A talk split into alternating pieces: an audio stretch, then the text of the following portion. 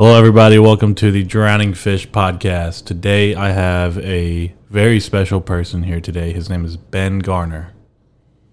Hey, Welcome, Ben. How you doing? I'm doing pretty good, man. How about how about you? Well, you were a little late to the uh, podcast today, so I'm a little pissed. I know. Uh, punctuality is just not really my, you know, forte. Uh,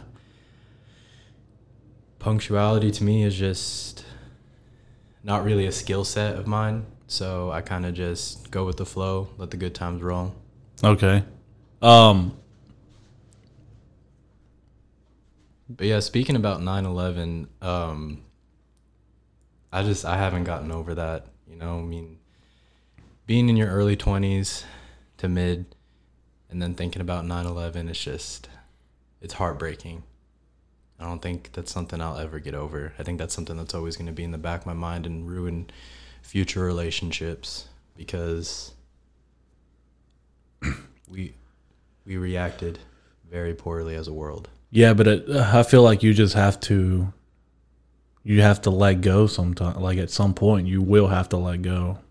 Well, as soon as you let go, then we get another attack. You let your guard down, you let your vulnerability be seen, and then people are going to take advantage of that. And that's how I incorporate. That's what I. Those are the rules I incorporate into my relationships. That's why I'm always go into them with a brick wall around my heart. Are you saying that we should build a wall? Definitely. Okay. Uh, build a wall. I don't think Mexico has enough pesos for it, so I feel like we need to build. What's that one wall that kept the Mongolians out? The fantastic wall of China. Do something like that, except it's made out of bricks. We have archers, and the Republicans are on the front line of defense. Yeah, that, that's a good idea. I think that we should actually take human bodies and just line them up at the border. And we can take shifts, you know, like, hey, it's my turn.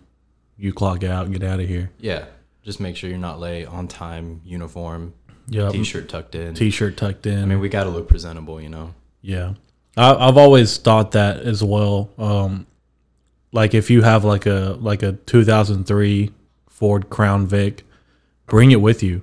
Yeah, I Yeah, mean, we'll line a- it up. Yeah, I mean, it'd be a great. I mean, it'd be. Yeah. or uh, Toyota Camrys, Honda Civics. What's that little uh? There's that little shit box out there that I seen in your parking lot. Uh, that's a '93 Honda Accord. Honda Accord. Ooh, nice. Yep, a little over a hundred thousand miles. Yeah.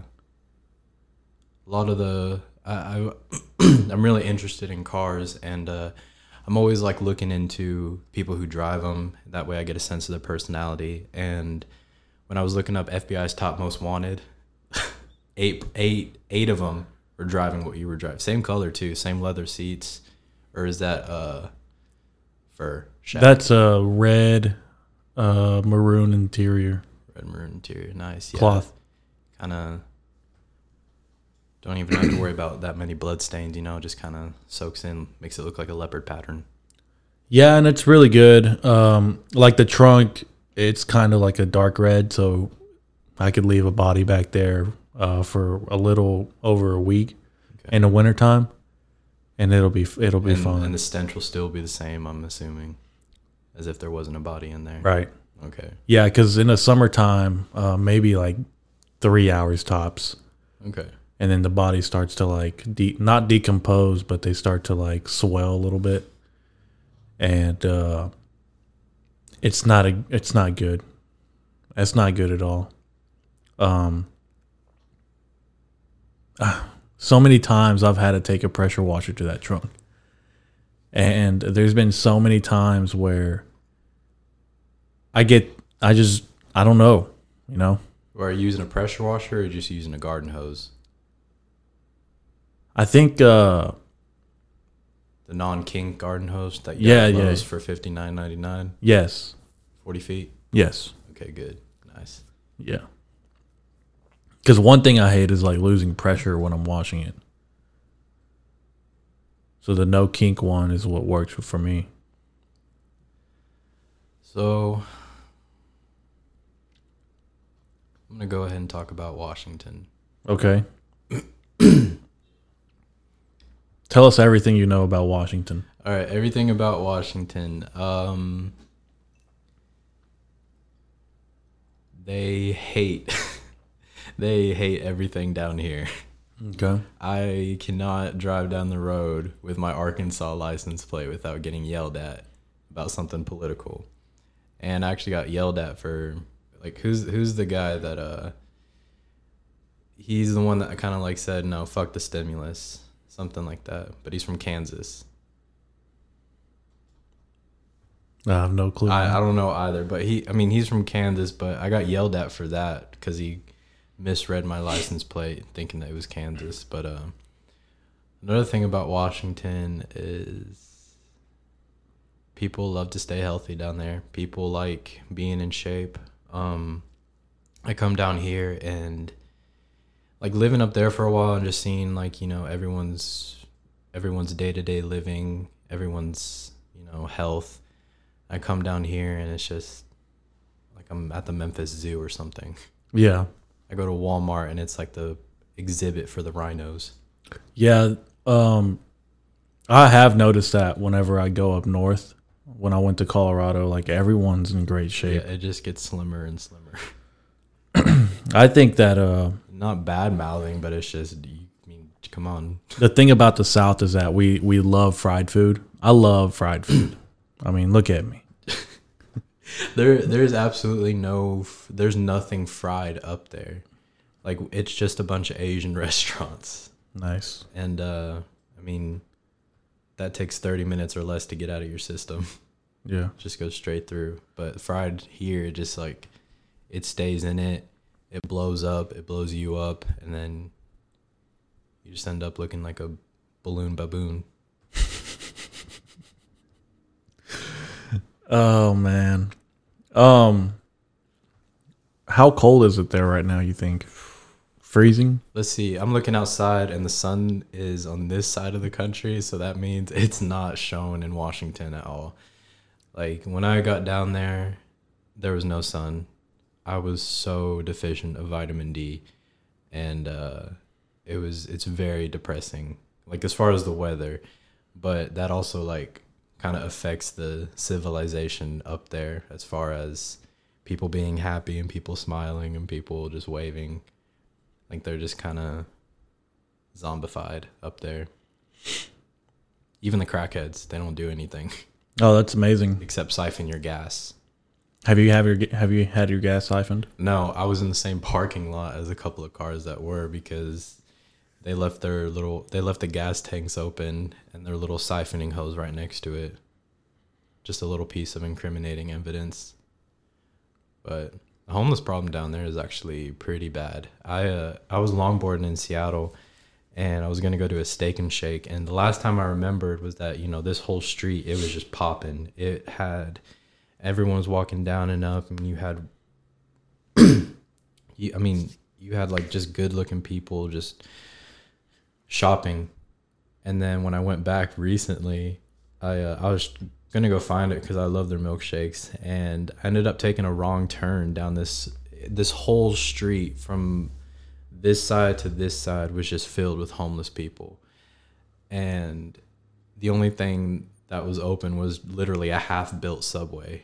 And I'm not exact like it was half built, but it was open. Yeah. it was under construction. And uh i ended up finding the steak and shake but there was just like it was shut down graffiti everywhere and just a bunch of homeless people. And i had to have my headphones in because i, I turned it down though because sometimes like when i'm walking i have my headphones in. I turn it down just to like kind of still hear what people are saying and everyone was just like hey man you got a you got a buck you got some coins you got some cash hey man come here i'm like come here and i'm just like Dude, I may look nice, but I'm just as broke as you. Like, I can't, I can't spare shit right now. I've got bills. You look like you're living the life that I want to live right now. Oh, that's funny. Yeah, the uh, the homeless problem in America is a big topic. And I just think we need to line them up with the Republicans, like the second line of defense. They they can be the line of defense for when we build the wall. Yeah. Put them to use. I don't know why we just don't. Like we have so many of these abandoned buildings, and then so many of these homeless people, and it's like, why don't we just take one of these buildings, build an apartment complex, get these people back on their feet, you know, let them stay rent free for however long, and then just as soon as they get a job, then make them start paying rent. Who's gonna fund this? Uh, well, I have a couple names in mind. I sent out a couple emails. One of them was uh, Jeff Bezos, Mm-hmm. and uh, he hasn't replied yet. This was about three years ago. I'm sure it's somewhere in the somewhere in the wire. Yeah, I got connections with uh, Jeff, so I'll, I'll hit I'll hit him up and I'll tell him to email you back. You guys have the same hairstylist. Yeah. Um. Damn. Dude, he got swole. Have you seen pictures of him? His head or his body? Both. I, I I don't Google image Jeff Bezos. Uh, I could just see. I could just see you googling Jeff Bezos' body. let me let me Look him up, dude. yeah let me pull that up. There's a uh, there is a picture recently where I guess his new girlfriend was rubbing like uh lotion or shit on him on his big ass yacht. I I just what these dudes. Not that I care or anything, but it's Jeff Bezos, so She, yeah, I feel like anything he does is gonna hit the media at some point. his girl looks like I went to high school with her. Probably the same age. Probably the same age, and he's like what pushing fit. Wait, you mean like swole as in fat, or as in like? For his age, Swole. he's in pretty good shape. It looks like yeah, he is. Like he's, for what he used to look like. He used to be this lanky fucking dude. and he had hair. Uh, somewhat, yeah. You know, you're like getting filthy rich when you just start going bald, and you just start not caring. I can't wait for that to happen to me. I I don't know how you'd look bald. I don't know if you could pull off the Bezos bald cap. Probably not, man. I'd probably look like a like a circumcised penis. If I had enough money as Jeff Bezos and I was given that amount of fucks not to give, I would go for the cul-de-sac. You know, bald Yeah. up top and then just lengthy hair on the sides, greasy though. You know, just something that you're something that would make a science teacher in middle school blush. Yeah. I can see that. Would you have a beard? Uh, not only would I have a beard, but I would uh, Jack Sparrow it. Like I'd dread it, put some beads on it, bedazzle it, and then uh, just get rotten teeth. I would get uh like George Washington teeth, like wooden teeth. And Go even further, get some wooden eyes.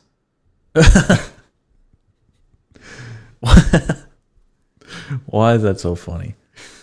Um What do you want to talk about next? Let's talk about my. Well, I've actually uh, just started uh, writing again. Like I'm uh, incorporating everything that I've experienced in fast food and restaurants and just living the minimal lifestyle and just kind of putting that into this uh I was to like write a book but then I realized books are too fucking long and no one reads them anymore. Like every like every book I've seen, they're now every book that hits the shelf, if it's good enough, it's going to get a TV show. So I'm just going to skip that part and write a TV show. And Netflix seems to be picking up anything from here to Korea, so I'm just going to put my ball in that and then just see who's going to pick it. What are you writing? What's the main topic?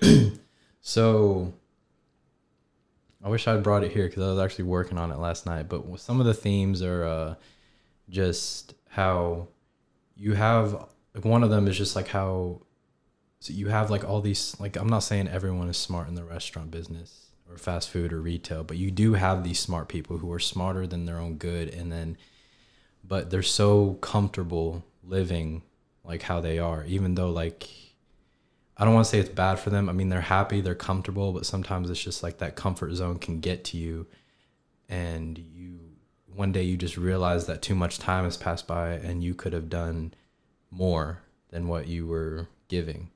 And uh, that's kind of like I'm, like i'm using myself to put into this story. So like one of the main characters is actually like i've i've kind of took my personality and then divided it into like three people.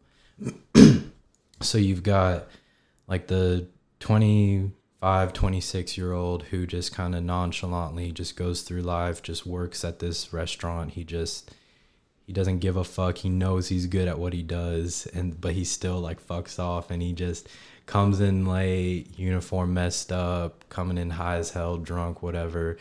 And then you got like he like he just doesn't care about his future. Like he only sees this restaurant and working in it as his future because he just feels like it was too, it's too late for him. And then you got i got a second character and that's kind of like the other side of me the one who is thinking like the one who still does a little like i want to say like maybe half of what this guy this guy does but she still she still sees a future for her because she no i mean she's like 20 21 she's younger and she's comfortable but at the same time she's uncomfortable. So she tries to she's in a constant conflict with herself. Well should i stay here or should i venture out and find myself and discover what else is out there? And then i have a third character who is kind of basically the conflict itself like the decision to either stay here or go. And this character is one who is just like one who uh, was just u- like using this job to get through high school and now he's actually leaving to go pursue college. And when uh when um the other two find out about it then it just kind of creates this tension because now she's wanting to follow her own footsteps instead of just staying where she's at. But at the same time what's keeping her there is this you know the 25 year old and and he's trying to get her to stay there. So it's just a lot of like i said a lot of tension a lot of conflict between these characters to uh to try and develop Is this gonna be a comedy? It, it is. I'm gonna every joke I've ever fucking heard in a restaurant, every single slab, every single remark I've heard, I'm putting it in it. Like everything that made me laugh out loud, everything I've said to you that made you laugh, I'm putting it in it. And it's just I think it's gonna be like I want it to be real. I want it to be raw. I want it to be something that, you know, everyone can relate to. Because, you know, at some point in your life you're always thinking like, man, I feel like I'm the only person that's fucking going through this. Like I feel like why why is it me? But no, it's just like no, this is a story not just about me or these guys. It's about everyone. It's about making that decision to grow up or to stay where you are. And I mean, you you don't really it's and I want to show that it's neither choice is bad. It's about if you're happy or not, you know like even if it is bad for you. And then I have another story that involves like cowboys and samurais. That's the one I want to listen to Yeah, that okay. or watch. So I've kind of incorporated myself into that story too. Okay. But uh there's a there's a guy named Carl Jung and he his message in his stories was about the shadow part of people, like just the darkest part of the human mind. And he goes on to talk about that, you know, we all have this, you know, we all have this negative side of us. And the more we try and push it down, the more and try and we hide it, it just grows stronger and stronger inside of us. So if we can just learn how to balance the two, balance the light and the dark inside of us, then we can function how we want to. But until then, we're just going to keep pretending to be the person that we want to be instead of being the person that we truly are. And uh, that's kind of like ano- that's another theme that I'm trying to put in all my stories that I write is just dwelling into the dark side mind. And I think that's why I also want to get into psychology and sociology and just kind of study human nature and then use that to make a compelling story. And uh, Carl Jung, yeah, he's one of one of the good. He's like one of the top people that uh, talks about it, and uh, but the cowboy and samurai story. I, I still don't really know how I'm gonna go about. Wait, wait. I'm sorry. You're talking about the philosopher Carl? Yeah, Okay. Yeah. J U N G. yeah. Yeah, I know who you're talking about. Carl Jung. I thought I thought Carl Young. I thought you said Young like, why? why? No, Carl Jung. and I thought you were discussing the story, like what you're writing. Oh no no no. And I was like, this. I was like, wait a minute. He's talking about Carl. Okay. Yeah, I know who you're talking about. Yeah, he's a brilliant mind. He is, dude. And when I started reading about, you know, his take on human nature, it was just shit. like these people are all around me. it's scary. You need to read um Albert Camus. Albert Camus. Yeah. Dude, I fucking I read some of his shit and I swear to God, dude, it makes me want to kill myself. I'm just like Jesus Christ, man. Um I think he his like main topics and category is like existential uh like existentialism Yeah. And um it's pretty good. It's good shit.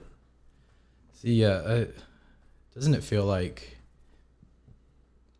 everyone in their 20s is going through an existential crisis? It's like as soon as they get out of high school, they just like start going on a downward spiral of identity crisis. Like they don't know who they are, they don't know who they're supposed to be, and that's that's what I want to put into my stories is just to go fucking figure it out. Well, um, I feel like we're never done growing.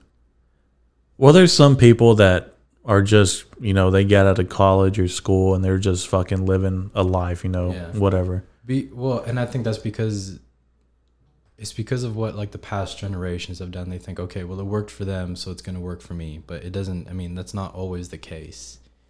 You know, I mean, we have so many civil liberties in this fucking country that we should just be able to do what we want. And if we can make a business or money out of it, then shit, do it. Like I'd like my like writing. Like I'd love to do writing, but the uh of course like my like okay, so yeah, I'm half Filipino and half uh Caucasian.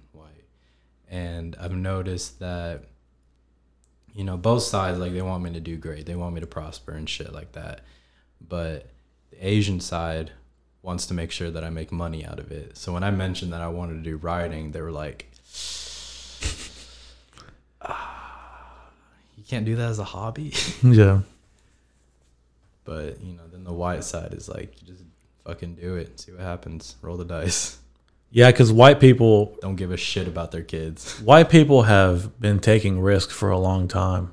Yeah, And there's good things to learn from like every cultural generation. yeah, like my parents like immigrants right they came to this country built something out of nothing and i see that you grow up with that and you're kind of like holy shit anybody can really do it if Yeah. you're if you just fucking work hard yeah. If you're determined and if you actually put your mind to it, you can actually succeed in it. And that's why like I just put off writing for a while was because I didn't think I, I didn't I wasn't in the mindset to be like, all right, that this is what I'm gonna do, this is what I'm gonna write about, this is everything. But I just I guess I just kept listening to everyone else saying, ah, it's not like there's like a million of you. Okay, well there's a million lawyers, but they're still getting ones every day. There's a million doctors, there's a million of this and that. So it's all about are you the best of the best? Yeah Uh, there's a platform for everything man and i've even told you in the past like have you ever thought about doing stand up because you, you're just so fucking funny and you say funny shit i'm like this dude should do stand up or at least write about it Dude, yeah, that's. I think that's the problem with me. I am so good at coming up with quick responses, but I cannot sit there and write it out and think about it. Like, is this funny? Is this not funny? But if we're just talking and then you say something, I'm like, okay, I can say that. I can say this immediately and have them rolling, and it works. But if I'm like sitting there and thinking of like topics to bring up, it's like, fuck, I can't. I would love to do stand up. I, mean, whether it goes bad or shit, like I would just still like to go up there and say, yeah, I'm a comedian. Yeah. That's what I want to do like forever now. I mean, because I mean, it, you get this sense of feeling good when you make people in a whole room laugh, Yeah. and even if it's just one person. I think like, like if I, I mean, when, whenever I get the chance to do stand up, I'm gonna bring a friend, and I'm just gonna use that friend as a, like instead, like just ignore the rest of the audience, and then just try and make that friend laugh. That way, it just kind of gets rid of that uh, anxiety, and Yeah. just kind of like thinking about, should I really say this? Should I really not? No, just try and make that dude laugh. One thing I've learned about stand up is literally out of every profession in the world, stand up is the one thing you can do and probably get good at Yeah, for free. yeah, You can sign up to do stand up every week and do it for a year and get better and better and better and better for free. You don't have to pay anything. Until you get drafted up to the Netflix specials. Yeah. And there's a lot of shitty Netflix there specials. are, dude. I like when I was like just kind of trying to get inspired. I was watching a couple, and I even watched like the Amy Schumer one. I was like, this is not funny. Uh, it's gonna backfire on me one day. I feel like one day I'm gonna talk about like a comedian, like, yeah, Amy Schumer is not funny. and then she's gonna have you on her podcast, and then just talk jokes about you, jokes that she stole from you. Or she's gonna listen to my podcast and be like, oh wow, I didn't know he didn't he didn't like me, but now he's on my podcast. of course I'm on your podcast. I'm clout chasing. Why I'm wouldn't I? get your followers. But I like watching a lot of Asian comedians because their they their perspective is from outside of this country. Like uh, there's a good one, Ronny Chieng. He talks about just the I guess just the piss poor maintenance that this country is upholding. Yeah. And uh, Joe Jo Koy, he's another one. He's one of my favorites actually because he talks about what it's like being half Filipino and half white in this country. Like I like one of his jokes because uh, it, it hit me. He was like, "Yeah, um, so I'm half Filipino and half white. So my dad was a GI." I was like, "Oh, that makes a lot of fucking sense." That's why you got a lot of mutts in these countries Yeah. because you have a lot of these soldiers going out, getting some exotic girl pregnant, getting her a green card, bringing her back to home. Well, for a lot of the racial tension in this country, uh, we are surely the most diverse country in the world.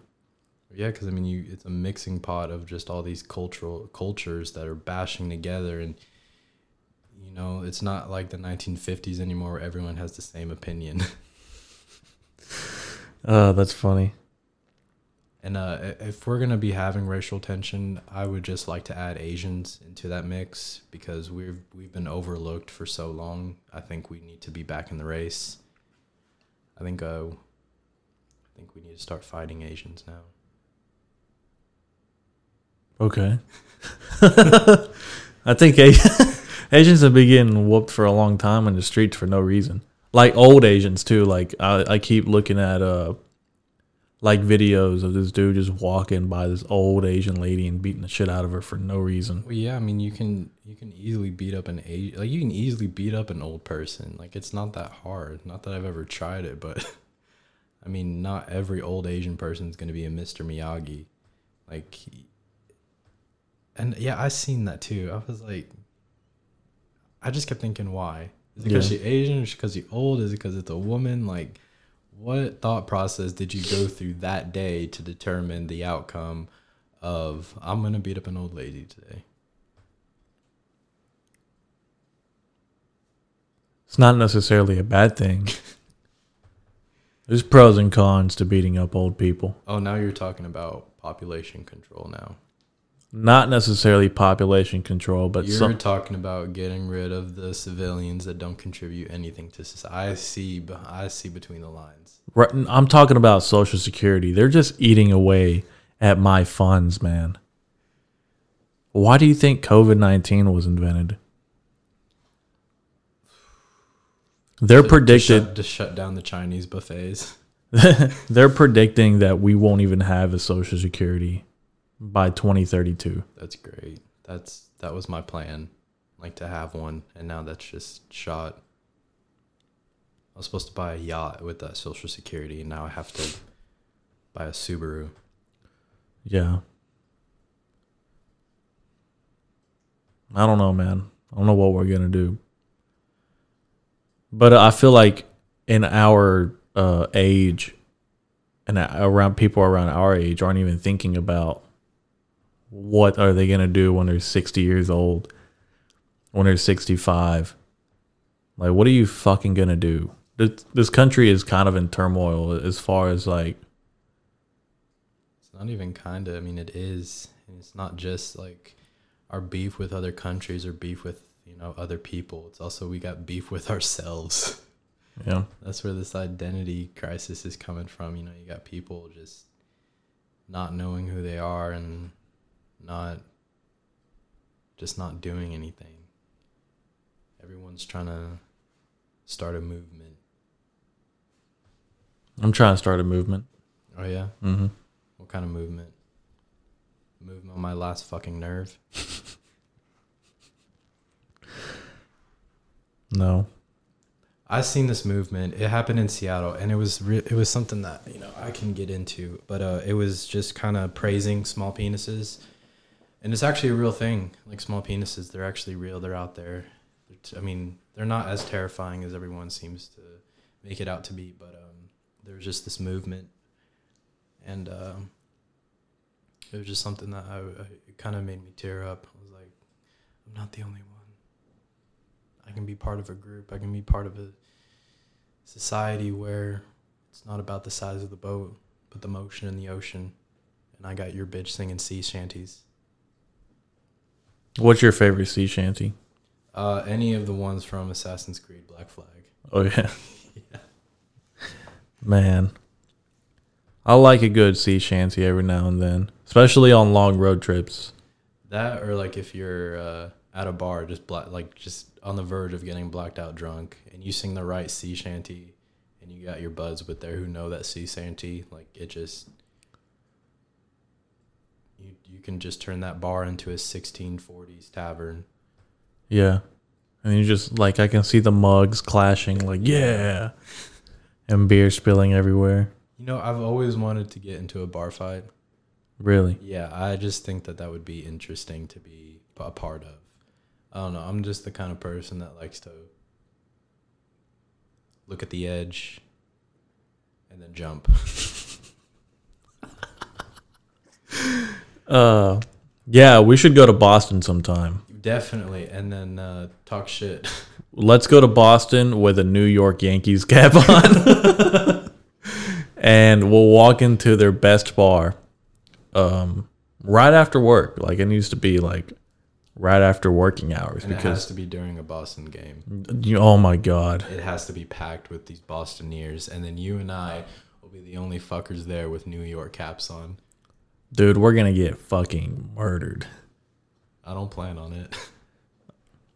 We're to walk in, everyone's to be wearing their Boston gear. We're not. We're probably not even gonna make it past the front fucking door.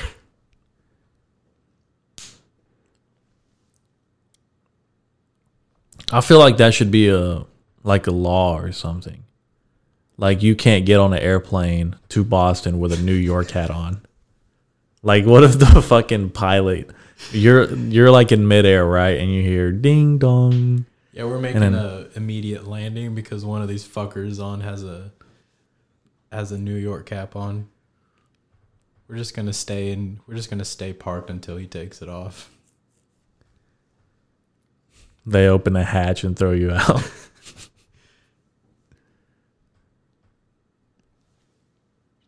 Man, dude, I I think now that like I'm making my own money, I'm gonna start paying for first class. I do not like being in coach. That shit is so uncomfortable. Like I was riding it on the way here, and of course I forgot my fucking neck pillow. So immediately I was uncomfortable as soon as I boarded the plane and sat down. And the seats are like at a 90 degree angle, so you're sitting straight up. And I'm right. I I don't know why I keep doing. It's the kid in me that keeps making this dumbass decision, but I always choose the fucking window seat, and that is like as an adult, that is the worst place to be. And I they sat me next to an old couple, Fran and Frankie, who you know. And I think the worst part was was that I decided to get like blacked out drunk before I boarded the plane. So I went to like all the bars before closing and just kind of chug, chug, chug. And then I got on the plane because I was thinking, all right, I'm drunk. I'm going to fall asleep. No, I got in that chair and immediately I was uncomfortable. I had to take everything off down to my shirt, take my shoes off, and then immediately I just had this big old pile of like my backpack and my jackets, and they were just smushing my legs against the chair. And I was smushed from the other people because she was overstepping her boundaries by laying her arm on my fucking armrest. So I'm like scrunched up by the window, and I'm just thinking, well, Ben, at least you got a good fucking view of taking off. Now you got four hours of being in this position. So I tried falling asleep like mid air, and I just couldn't. And then I was just sitting there like, I gotta fucking puke. I gotta puke. And so I spent a good 10 minutes trying to wake up the woman next to me. Like, I was just, hey, hey, hey, please get up. please wake up. And then I like, I was just like, all right. and uh, she just like bolted up, and I was like, oh, hey, you're awake. Uh, I gotta go to the bathroom she's like, oh, okay. So I get they get up, and then I just went to the bathroom, puked my fucking guts out, puked the fucking Chinese food I had earlier that day, and then just continued to stay awake. I almost just decided to stay in that bathroom because it was more comfortable than my fucking seat. I have a good airport story. Um, this happened a couple years ago when I went to Dallas, but uh, I flew back and it was I think I land we landed like at 10 p.m. It was nighttime. And uh it was I was so tired, dude. It was such a blur. Like the whole fucking the whole flight back. And uh I remember the airplane not being packed like at all. I could I, I brought my luggage and everything in the plane. And uh we landed and I'm getting off, and I, I swear I remember people being inside the plane. And when I'm getting off, like in the tunnel, I'm the only one. And I'm like, did I fucking fall asleep? And am I the last one? I'm just like, okay, whatever. So I'm walking. This is at the Little Rock uh, airport. I'm walking. And I see a couple people like wearing, or like waiting in the, the terminals and shit. So I just keep walking. And uh, I'm walking down this hallway and I see like a couple people in the like maybe 50 yards in front of me just walking um away from me. And then I'm like this is pretty weird because I could have swore there were more people on the plane. And I'm walking, dude, and I'm just like really tired. And I start and the fucking alarm starts going off a loud alarm starts going off in the airport. Yeah, and I start panicking. I'm like, "Fuck!" I was like, "Fuck! I'm gonna fucking die." I thought there's a shooter in there, dude. So I start looking for like no Russian. I start yeah. I start looking for fucking doors. I like found a bathroom and I went in there real quick and I like waited a little bit, but the fucking the alarm was like going off. It wouldn't go come off. And then I, I don't hear anything like gunshots. So I was like, fuck it. I'm just going to go out there and run. So I get out, I start running, and uh, I get to the escalators. And there's like uh, like construction people working on, I guess, the airport, and uh, they were like, "Oh, sorry, we hit the alarm." And I was like, "You son of a bitch! I almost had a fucking heart attack. I thought we were about to fucking get shot up." Oh. But that was a that was a really scary experience, man, because I seriously thought it was like your fight or flight senses came in, your survival instincts, that animal nature in you. You heard danger and you're like, "Okay, what do I got to do to survive this oncoming attack?"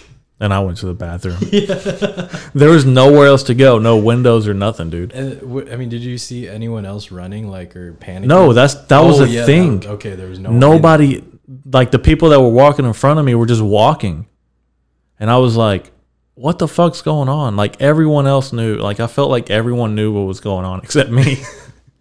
everyone that was there, Welcome to the Twilight Zone. and then I was like, "I'm gonna die for sure. this is my time." I got like one short story.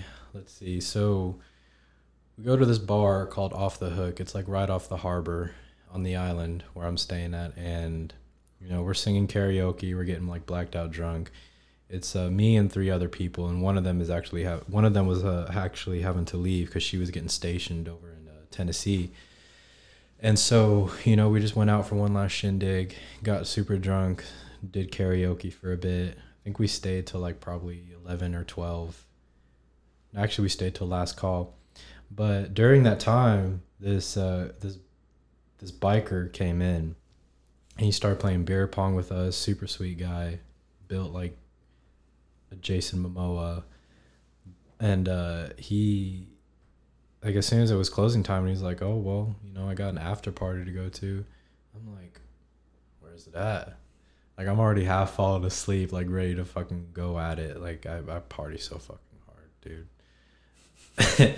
but uh, before we left, he was like, "Yeah, hi." He's talking to me about how he makes his own moonshine, and he, well, he's got a bud that makes his own moonshine. He just kind of sells it, and so I was like, "You got any on you?" And he's like, "Yeah." So he pulls out, you know, this little mason jar with like, you know, it, it looks like semen, but it's it's coconut moonshine. And dude, that shit was it, it tasted like some of the sweetest syrup of coconut I've ever had. And I gave it back to him. He's like, "How much you selling it for?" And he told me this much, and I was like, "Fuck yeah, dude! I'm definitely buying some more." So we go to the we go to this after party, but we me and my friend we leave first in separate cars because we're trying to find the address so we literally go down this long like we're driving through town get out of town because it's like in the backwoods of oak harbor we go down this long stretch of road and we're looking at all the mailboxes for the address none of them like match the numbers and so we get to the end of the road and i'm like dude we fucking passed it like there's no way because it's down like the gps said it was down this road like and he was like, "Well, shit, how are we gonna turn around?" I was like, "Well, there's no one on the road, and I haven't didn't see anyone on this road when we were driving down it. Let's just drive backwards." We drove backwards, literally, like the whole time. Stopped at every single mailbox that we passed. Looked at the like, got out, looked at the numbers, got back in, kept driving backwards. Probably like down half a mile, and then we find the mailbox, and then we just go down that road, and it's just this like quaint little uh, trailer park. I'm like, oh yeah, these guys fucking party. So we get out, start drinking some more, start listening to music. The biker guy ends up giving me like a free thing full of a coconut moonshine. I'm just like, I chugged that whole thing like right there. I was so thirsty. and then we're all outside smoking a cigarette, and he tells me about like his little business that he runs and how you know he kind of ships it all over the United States, and I'm just like me, drunk, not even thinking about the consequences of my actions, like I never do. I'm like, yo, I can hook you up. I can get you a supply line in Arkansas. And I told him like I'll just need an ad, like I'll just need to get an address. I'll need your number, and then of course we'll split the profit however you feel like you should pay me. And he's like, all right. So I got his number, and I already started looking up addresses and that's just the story of how I accidentally got into the moonshine business. Nice. yeah. Um, I was only there for like two fucking months and already I was on the verge of getting in trouble with the FBI. no, no, the ATF is currently listening. Oh, they are. Yeah, Oh, they're an avid sponsor. see, I knew you were sponsored by them, but I thought ATF meant something totally different. No, Like ass titties. no alcohol, tobacco, and firearms, buddy. Well, moonshine can't be considered alcohol. I mean, it's like its own version of alcohol. So Um, you you didn't introduce me at the beginning of this, right? yeah, put your social. no, uh, whenever this guy, whenever I don't know, I want some now. So let me know. Dude, it's it's good shit. Uh, there was like like I said, the coconut. He had guava, strawberry, and I mean, he had like this whole backpack just full of sample kits, and we were just taste testing. And I was like, dude, this is like obviously you can taste the moonshine, but it's definitely better than that moonshine, that you know the flavored moonshine you get in Tennessee, like over in Gatlinburg. Like like when we went there, uh, we just like taste tested all these moonshine. I mean, they were good, but dude, this one was just the like the one like the illegal kind was just delicious. Yeah. Just something about being it being illegal that just makes it that much more sweeter. And I think that's the hidden ingredient in a lot of things. Yeah. Pedophilia, drugs, money, gambling, scamming. Okay, so everything you listed after pedophilia, that's like common blue collar crimes. Blue pedophilia is not even in the same fucking ballpark. It's not even the same game. Why why are you so fascinated with pedophilia jokes? I'm just wondering. They're funny, but to an extent. Like I feel like pedophilia jokes is boys locker room talk. Like shit you can only share with uh just a close person that you know is gonna laugh. You laughed, didn't you? I, yeah, I did, but you also have people. There's some people listening laughing. yeah, the pedophiles. No, man, I think that uh obviously I've marketed or I've advertised this podcast as a comedic podcast. Yeah. And every now and then I have serious conversations. I thought you were about to say you've advertised pedophilia. no. Jesus Christ. No, pedophilia is fucking horrible. It is, but it's but it's funny. It's the most horrible thing a person can do, but god damn it if it doesn't make me fucking chuckle. Uh, no, man, it, it is horrible, and I wouldn't wish it on anyone. But it does happen, Yeah. and we have to, we have to kind of take. I take everything dark in society and try to make a joke out of it. Yeah. No, I, I get that. Like just try and see the funny side of it. I just don't see the funny side of pedophilia. No, yeah, I, I get it, man. Like I, I've honestly seen some pedophile jokes, and they were like they were successful. They made the. I mean, of course, you got a couple groans, but they ended up fucking laughing. But it wasn't like, you know, a straight pedophile joke. I think it was just a joke about a pedophile, or like just like the their thinking process of one. Last time I did stand up, I uh, Yeah, tell me about that because I talked to uh, Bo about it, yeah, and yeah. um, I think I had a really good opening, and then it, it was straight after that. It was like straight pedophile jokes. It was nothing but pedophile. jokes. because that's that's the only thing that came to your mind. You were like, "Oh yeah, I'm No, I wrote that. Like I had wrote it? written, yeah, I had written nothing but uncomfortable conversations, and uh, my opening was like, "Hey guys, um, how we doing tonight?" They call me the Joe Biden of comedy because I'm always losing my train of thought. And then I paused, and then I was like, "And because I like to sniff kids." And uh, from there, it was just like I talked about the Maxwell trial, and then Kevin Spacey. And then from there, it was like, I was like, okay, no one's having a good time. I'm to switch it up.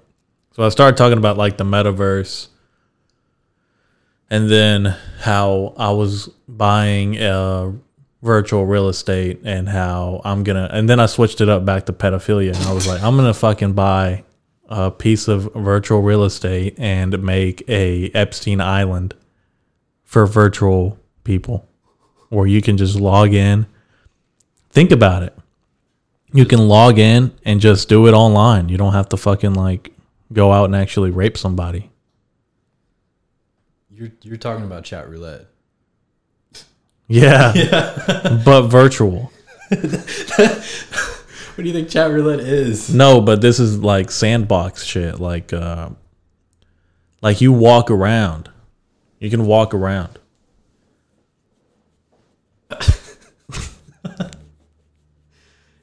let's let's do it and then let's see how far it goes. It was obviously a joke. but uh I was like, okay, all right.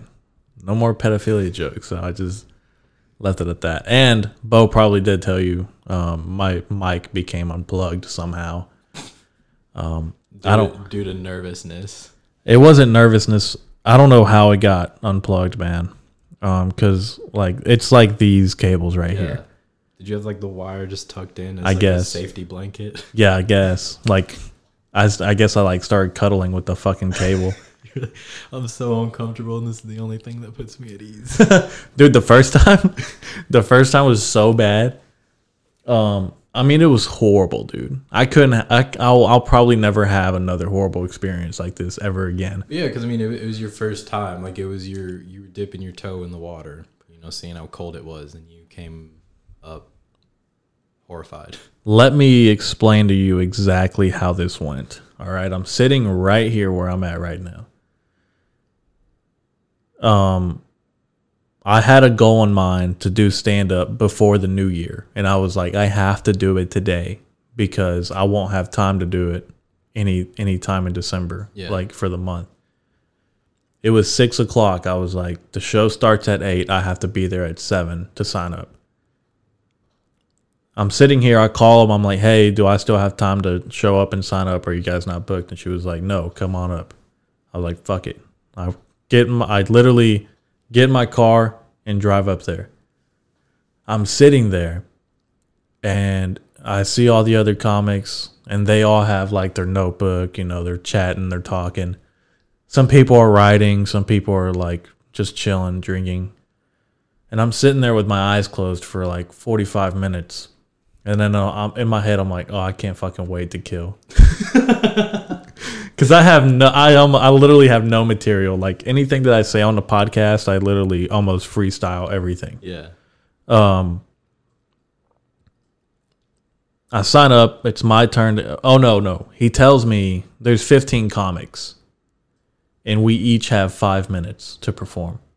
He, um, the guy like the host says, Eric, you're number 10, five. That's all he says, and I'm like, what the fuck is 10 and five? So I ask around. I'm like, dude, what the fuck is 10 and five? Oh, and and I am high as a kite.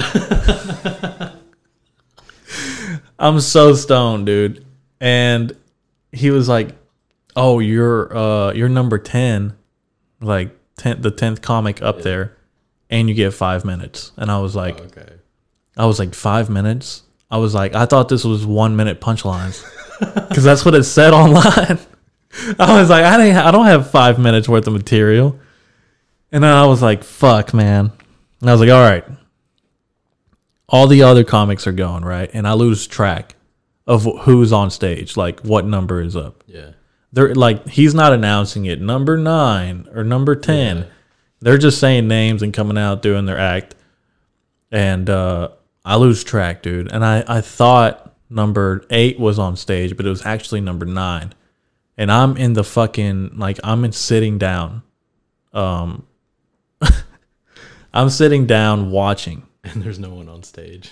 and uh, the guy gets off and the host comes on. He's like next up eric herrera. And i'm fucking sitting down dude like watching the stage. I was like fuck. And i run. I literally get out of my seat and run take the corner and it's like an incline so i'm running up this incline i feel i'm so bent out of shape dude i'm like huffing and puffing and uh I get up there and I'm like, "Hey man, I'm sorry." He's like, "Get on." and I get I grabbed the mic and I was like, "I'm so out of shape, dude." I'm like and my fucking heart is beating fast and I'm high and I didn't know like it was my time to go. So I grabbed the mic and I'm like, "Hey guys, I'm so sorry." I was like, "I lost track. I'm high." but uh I got a couple of laughs and then I was going to tell a joke that I had written literally on my drive there, which was a terrible decision. You never do that. Yeah. And uh, it was bad, dude. I, like, I lost my train of thought and I lost the joke completely. Like, uh, my fucking brain went into like a blank canvas. So I sat. I was like, all right, I gotta sit down. so I found a stool on the stage and I grabbed it. It's like a tiny stool. It's not like a big stool. I sat down and I was like, all right, I'm gonna tell you. I'm gonna tell you a story.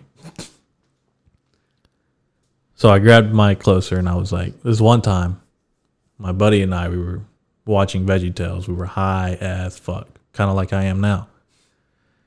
We're watching Veggie Tales and I look over to my buddy and I'm like, hey man, why are we watching Veggie Tales? And he's like, I don't know. I don't know why we're watching Veggie Tales. And I look over to him and I'm like, hey man, if I wanted to learn about Christianity from a vegetable, I'd talk to my grandmother. And then I heard laughter, and then I was like, all right, that's all I got. And then I fucking got up, put the mic up, and left. It was a terrible fucking experience. Like, I could feel my heartbeat in my toes, dude. It was bad. Yeah, because I mean, you were. I mean, it's a mixture of like anxiety, but you were also like really excited. Yeah. Because I mean, it was just building up to that moment, and you actually got a couple laughs out of it. So I feel like it was pretty successful, somewhat, a fraction. For like two seconds. but Two seconds of fame. but I left, man, with a big smile on my face because I like I really it, I'm such an amateur now, but I want to do that for the rest of my life, Yeah. even if I get nowhere. Like I want to be 90 years old on stage with a mic because I think it's so fucking funny to say shit. You have to have some kind of mental illness to fucking get up there and say stupid ass shit Yeah. and try to make people laugh. Because not everybody can do that. No, you really can't. And I mean, I don't really know if it's like mental illness, but you do have to have like a grasp on the mental illness of society and just kind of put that into jokes, some then into a way that everyone can relate to that. You know, I mean, it's like everyone can see it, but they don't see the funny side of it. They don't see like the the actual part that, you know, oh, this really ain't shit. like um I can't think of anything really, but when you say mental illness, you mean like go up there with schizophrenia? I think there are people that have uh, mental illness, like, and a lot of them end up committing suicide. Comedians. Comedians, We'll name drop one. Robin Williams. yeah. Never mind. Um, who knows, dude? Like Bob Saget probably got killed Got killed by himself. By somebody. you know, there was molestation like allegations. Oh yeah, with the Olsen twins. Yeah. I mean, who knows? And he was everyone's dad. I mean, he was America's d- father. Like, Yeah. who knows, dude? God. But Every time I think of Bob Saget, I just think of like the Tourette's guy from YouTube back in the golden days. oh my god, God, dude, the golden days of that was like the OG of memes and humor and just everything. Like people just making their own movies with a fucking VCR camera. and a flip it. camera. Yeah, a little flip camera from your little Motorola Razr. Yeah, I don't know. There is a really good comedian. His name is Tim Dillon. And uh, I think right now he's one of my favorites because I kind of mimic the way that he does comedy Yeah. because it's such a freestyle. It's such like, it's such a like taking the fucking wonders of the universe and combining them into comedy. Yeah. Like there's some really bad things going on in this world. And I think that's funny. Like I think everything is funny. like pedophilia. Any anything. I mean, yeah, true. If you can like see the like the part of it that can make someone laugh, not just you, make you laugh. But I think, I mean, I think going back to it, I think maybe yeah, you do have to have some sort of, maybe you have to have some sort of mental illness. Like, there's just something not right with you, but you're seeing the side of the world that everyone chooses to ignore, the shadow part. You know, the part that no one wants to talk about the part that everyone just kind of says hush hush and then you bring it to light either in a serious way or in a way that people are just like, damn, I think that's true. Yeah, and there is a lot of truth to comedy. Yeah. Oh yeah, there is. That's what I like hearing. Like, like uh, like I like listening to Anthony Jeselnik because I mean his his his humor is just like raw, but it's also like you just always get those like you just always get those jokes where it's like I mean he's wrong, but damn, that's fucking true. like he's out of line, but he's right. Uncomfortable laughs. I think there's nothing more because you can you can have a good laugh and an uncomfortable laugh. Yeah. But when it's crying, it's uncomfortable always. Like when you see somebody crying, I'm like, okay, that's kind of weird. There's never a good cry, or I, I guess there is a good cry, like a joy, like a cry of joy. Yeah. Yeah, never mind. I'll shut the fuck up. Like uh, you go up there, you talk about one of your pedophilia jokes, then you get like a person crying in there because you're just bringing up her fucking past. oh, I can't wait to get heckled, man. That that is something like if I, yeah, if I ever got into stand up, that is something that I would definitely prepare for. Like, cause I I like I can be quick with just like, you know, making fun of you, just cause. You know, like I like I was made fun of a lot, so like I just kind of had to, like, build myself to just be quick with those fucking quips and uh, just kind of use it in everyday life and then using it on hecklers would just be gold. Let me tell you a joke. Okay. All right, so I had this girlfriend not too long ago, and she's really into Japanese noodles. And she cheated on me with five guys, no condom. So I guess you can really say she's into ramen. All right, guys, we're gonna be ending the podcast there. No, I'm kidding. Um, we will have to end it here soon because I gotta eat. All right, yeah, me too. I'm gonna go eat another banana. Um, I know that you're not real big into social media, but you need to. Oh no, I got a Snapchat. You need to get um. You need to get on there and uh. Send me some memes. Okay, like what from iFunny, Uh no, like Vine. Vine, Reddit. Send me Flappy Bird memes. I'll send you uh, some disturbing content I find on 4chan. Okay. 4chan is still around. Yeah, 4chan. I actually went on it not too long ago. You're sick, man. I know. I uh, You call me sick. You're fucking sick. I know. I, st- I mean, I even have the app for chat roulette and Omegle. That's how I talk to people. Dude, uh speaking of Omegle, I used to get on there all the time. Same. Um I used to pretend I'm not even gonna say this. Fuck that. Never You used to mind. pretend you were a girl, didn't you? No, I used to pretend Yes. Yeah. I used to pretend I was a girl. And, and you then, would try and get all these fucking dudes all horned up just so you could see what they would say. Yeah, a- and then at the end, I would be like, "This is the FBI. We're tracking your your IP address," and they would fucking leave like immediately. And it's so funny, dude. Because Okay.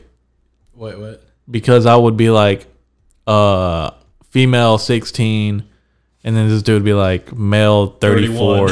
I'm just like, dude, get the fuck off this app. what are you doing? But it's fun. I don't know, dude. I was in I was in high school doing that. Just fucking with people. Yeah, just fucking with people. And uh, I think I'm not entirely sure if something really did happen, but there was a time where I couldn't get on Omegle. Like my phone blocked it completely. probably tracking everything that you were saying. yeah, the FBI was actually probably tracking my shit. Everyone was probably reporting you like, "Yo, this 16 year old girl is fucking harassing me." Yeah, that was that shit was actually fun. But there are, there were some cool people in there. Sometimes I actually would be like, "Hey, um, what are you doing?" And then they'd be like, "Chilling." like me too. like, fuck yeah, friend. Um, but yeah, Like most people that are on there, like seriously on there, are just fucking sad, probably. Yeah, true. But I was on. I dude, I love fucking with people all the time. Dude, I set up this fake date once with this dude. He was from Kentucky, and I've been to Kentucky, so I know some towns there. And I was like, "Oh, I'm from Bowling Green, Kentucky," and I was like, "I'm going to the mall there on Friday. Like, we should meet up." No. And he was like, "I'll be there." I don't know if he ever went or not, but if he did, that's funny as fuck. Please show up in a bright yellow collar T-shirt He's gonna pull up. with balloons. He's gonna pull up in a Ford Pinto, rusted out, and it's gonna be a good time. Probably got so many men excited in their mundane lives. What's like probably the nastiest thing that someone has said to you as a 16 year old girl? Some pretty fucked up things. I know, I know they're in your head. I know they've been following you this all all this time. No, I mean, people listening are probably gonna be like, "Wow, Eric, actually, there is something wrong with him." But I really enjoy messing with people, and that's just that's like that's like the sickest of the sick is fucking with kids, dude. Like you can't get you can't fucking adult. like what's wrong with you? I don't know how many adults are in this world. There's so many adults. like you can't just. I don't know, man. It it is like just a. People want to say it's a fucking disease, and it's like, no, it's not. it's not a fucking disease. It's a condition. Yeah, you you say you like little kids, but that's not. You're just sick. No, it's not sick, dude. They need to They're not even not sick in the medical wise, but I'm saying they're twisted in the head. Like they're choosing to do that. They're not just attracted to like like it's not like they're treating it like it's a sexuality, like being straight or gay. It's like you straight, gay, lesbian, or into Todd's. Oh man. Yeah, I don't know. The uh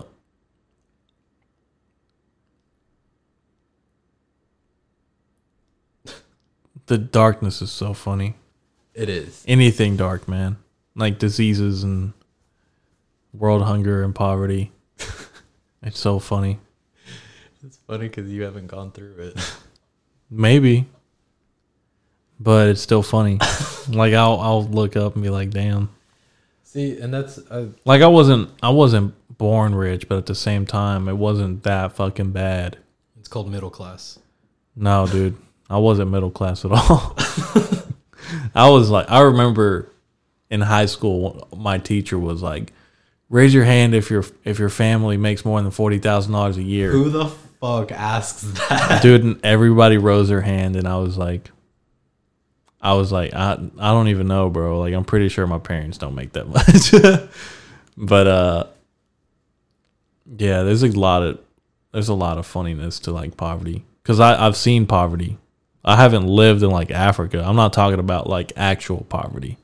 like African poverty. That's a different that's like I'm talking about United States poverty. Yeah. Pe- okay. So yeah. So it's like people who have who have the chance to actually get out of it, but they choose not to. Like you get people like I'm sure in these third world countries they don't have those same opportunities, but we have literally millions of opportunities in this country, and they choose to just sit on the side of the road and ask me for fucking change On your way to Steak and Shake. on my way to a closed down steak and shake. Yeah, Fucking sick, man. it is. I'm like, we need to kill the homeless. I think I think euthanization would be more appropriate. No, man. We need to this is, we need to colonize Mars and the first people we need to put up there To test out the atmosphere. to test everything out eh, are the homeless. what other choice do they have? I don't really see a problem with that. I mean, that just kind of solves two problems. One, we get rid of homelessness. And two, we can see if we can colonize Mars. Yeah. It's a win-win. It's a two birds one stone. Yeah. But uh we're going to end the podcast here cuz I have to shit and eat. Um Yeah, I got to go bother some more people around town. Do you uh do you want me to send this to you when it's out? Yeah, yeah, send it to me. Make sure you play it everywhere you go. Is there anything you want to tell the five listeners? yeah, give me their names. I mean, uh, just the other day I hit 107 followers, and I logged in last night because I, like to look every day, Yeah. and I have 112. Nice. So by springtime, I'm gonna hit 200. I'm gonna do whatever it takes to hit 200. Oh, you did the math? No, I'm gonna like that's a goal. Okay. There is no math involved, but um, I sold hoodies. I've sold nine hoodies. If you want one, then that's gonna be 10 hoodies. But uh, I I said in my last podcast, they're not cheap. I mean, that's a good material hoodie. And you're not make I mean you're not making any money off of it. It's basically just Yeah. advertising. I'm literally not making any money off of Are it. Are you losing money on it? No, No. I'm literally making probably two dollars a hoodie. maybe, maybe But I mean, like I said, you're still advertising yourself. You're getting yourself That out there. that is the main thing I want to do. Like, if someone wears my hoodie out, someone's gonna be like, "What the fuck's a Drowning Fish podcast?" and probably look it up. What I think like your demographics for the hoodie should probably be like college campuses. Um, yeah, Christian. Yeah. yeah, just go set up a stand when the job fair's in town. Yeah, Just say that you're looking for secretaries, but you're actually there just to advertise. that's a good idea. I'm looking for a video editor. Forty-five thousand dollars a year. Get a ton of applicants. For a podcast. Send them the podcast link. You have to listen to every podcast before I can. No, you can- have to bring five followers. Damn, dude. Do you want to be a part of my marketing team? I really could. I took marketing in high school. Okay. Okay. You got to bring five followers. All right, man. We'll end it there. I All right. appreciate you coming. I appreciate I've I've always wanted to have you on the podcast. I've always wanted to be on here, and it. I mean, it was a good talk. It was interesting. yeah, I couldn't before because of legal terminology, but now that you uh now that you've paved your own way in life, Yeah, you're here. Appreciate it. yeah. No troubles, bubbles. All right. All right, we're going to end it there. Thank you. Thank you everybody. Bye.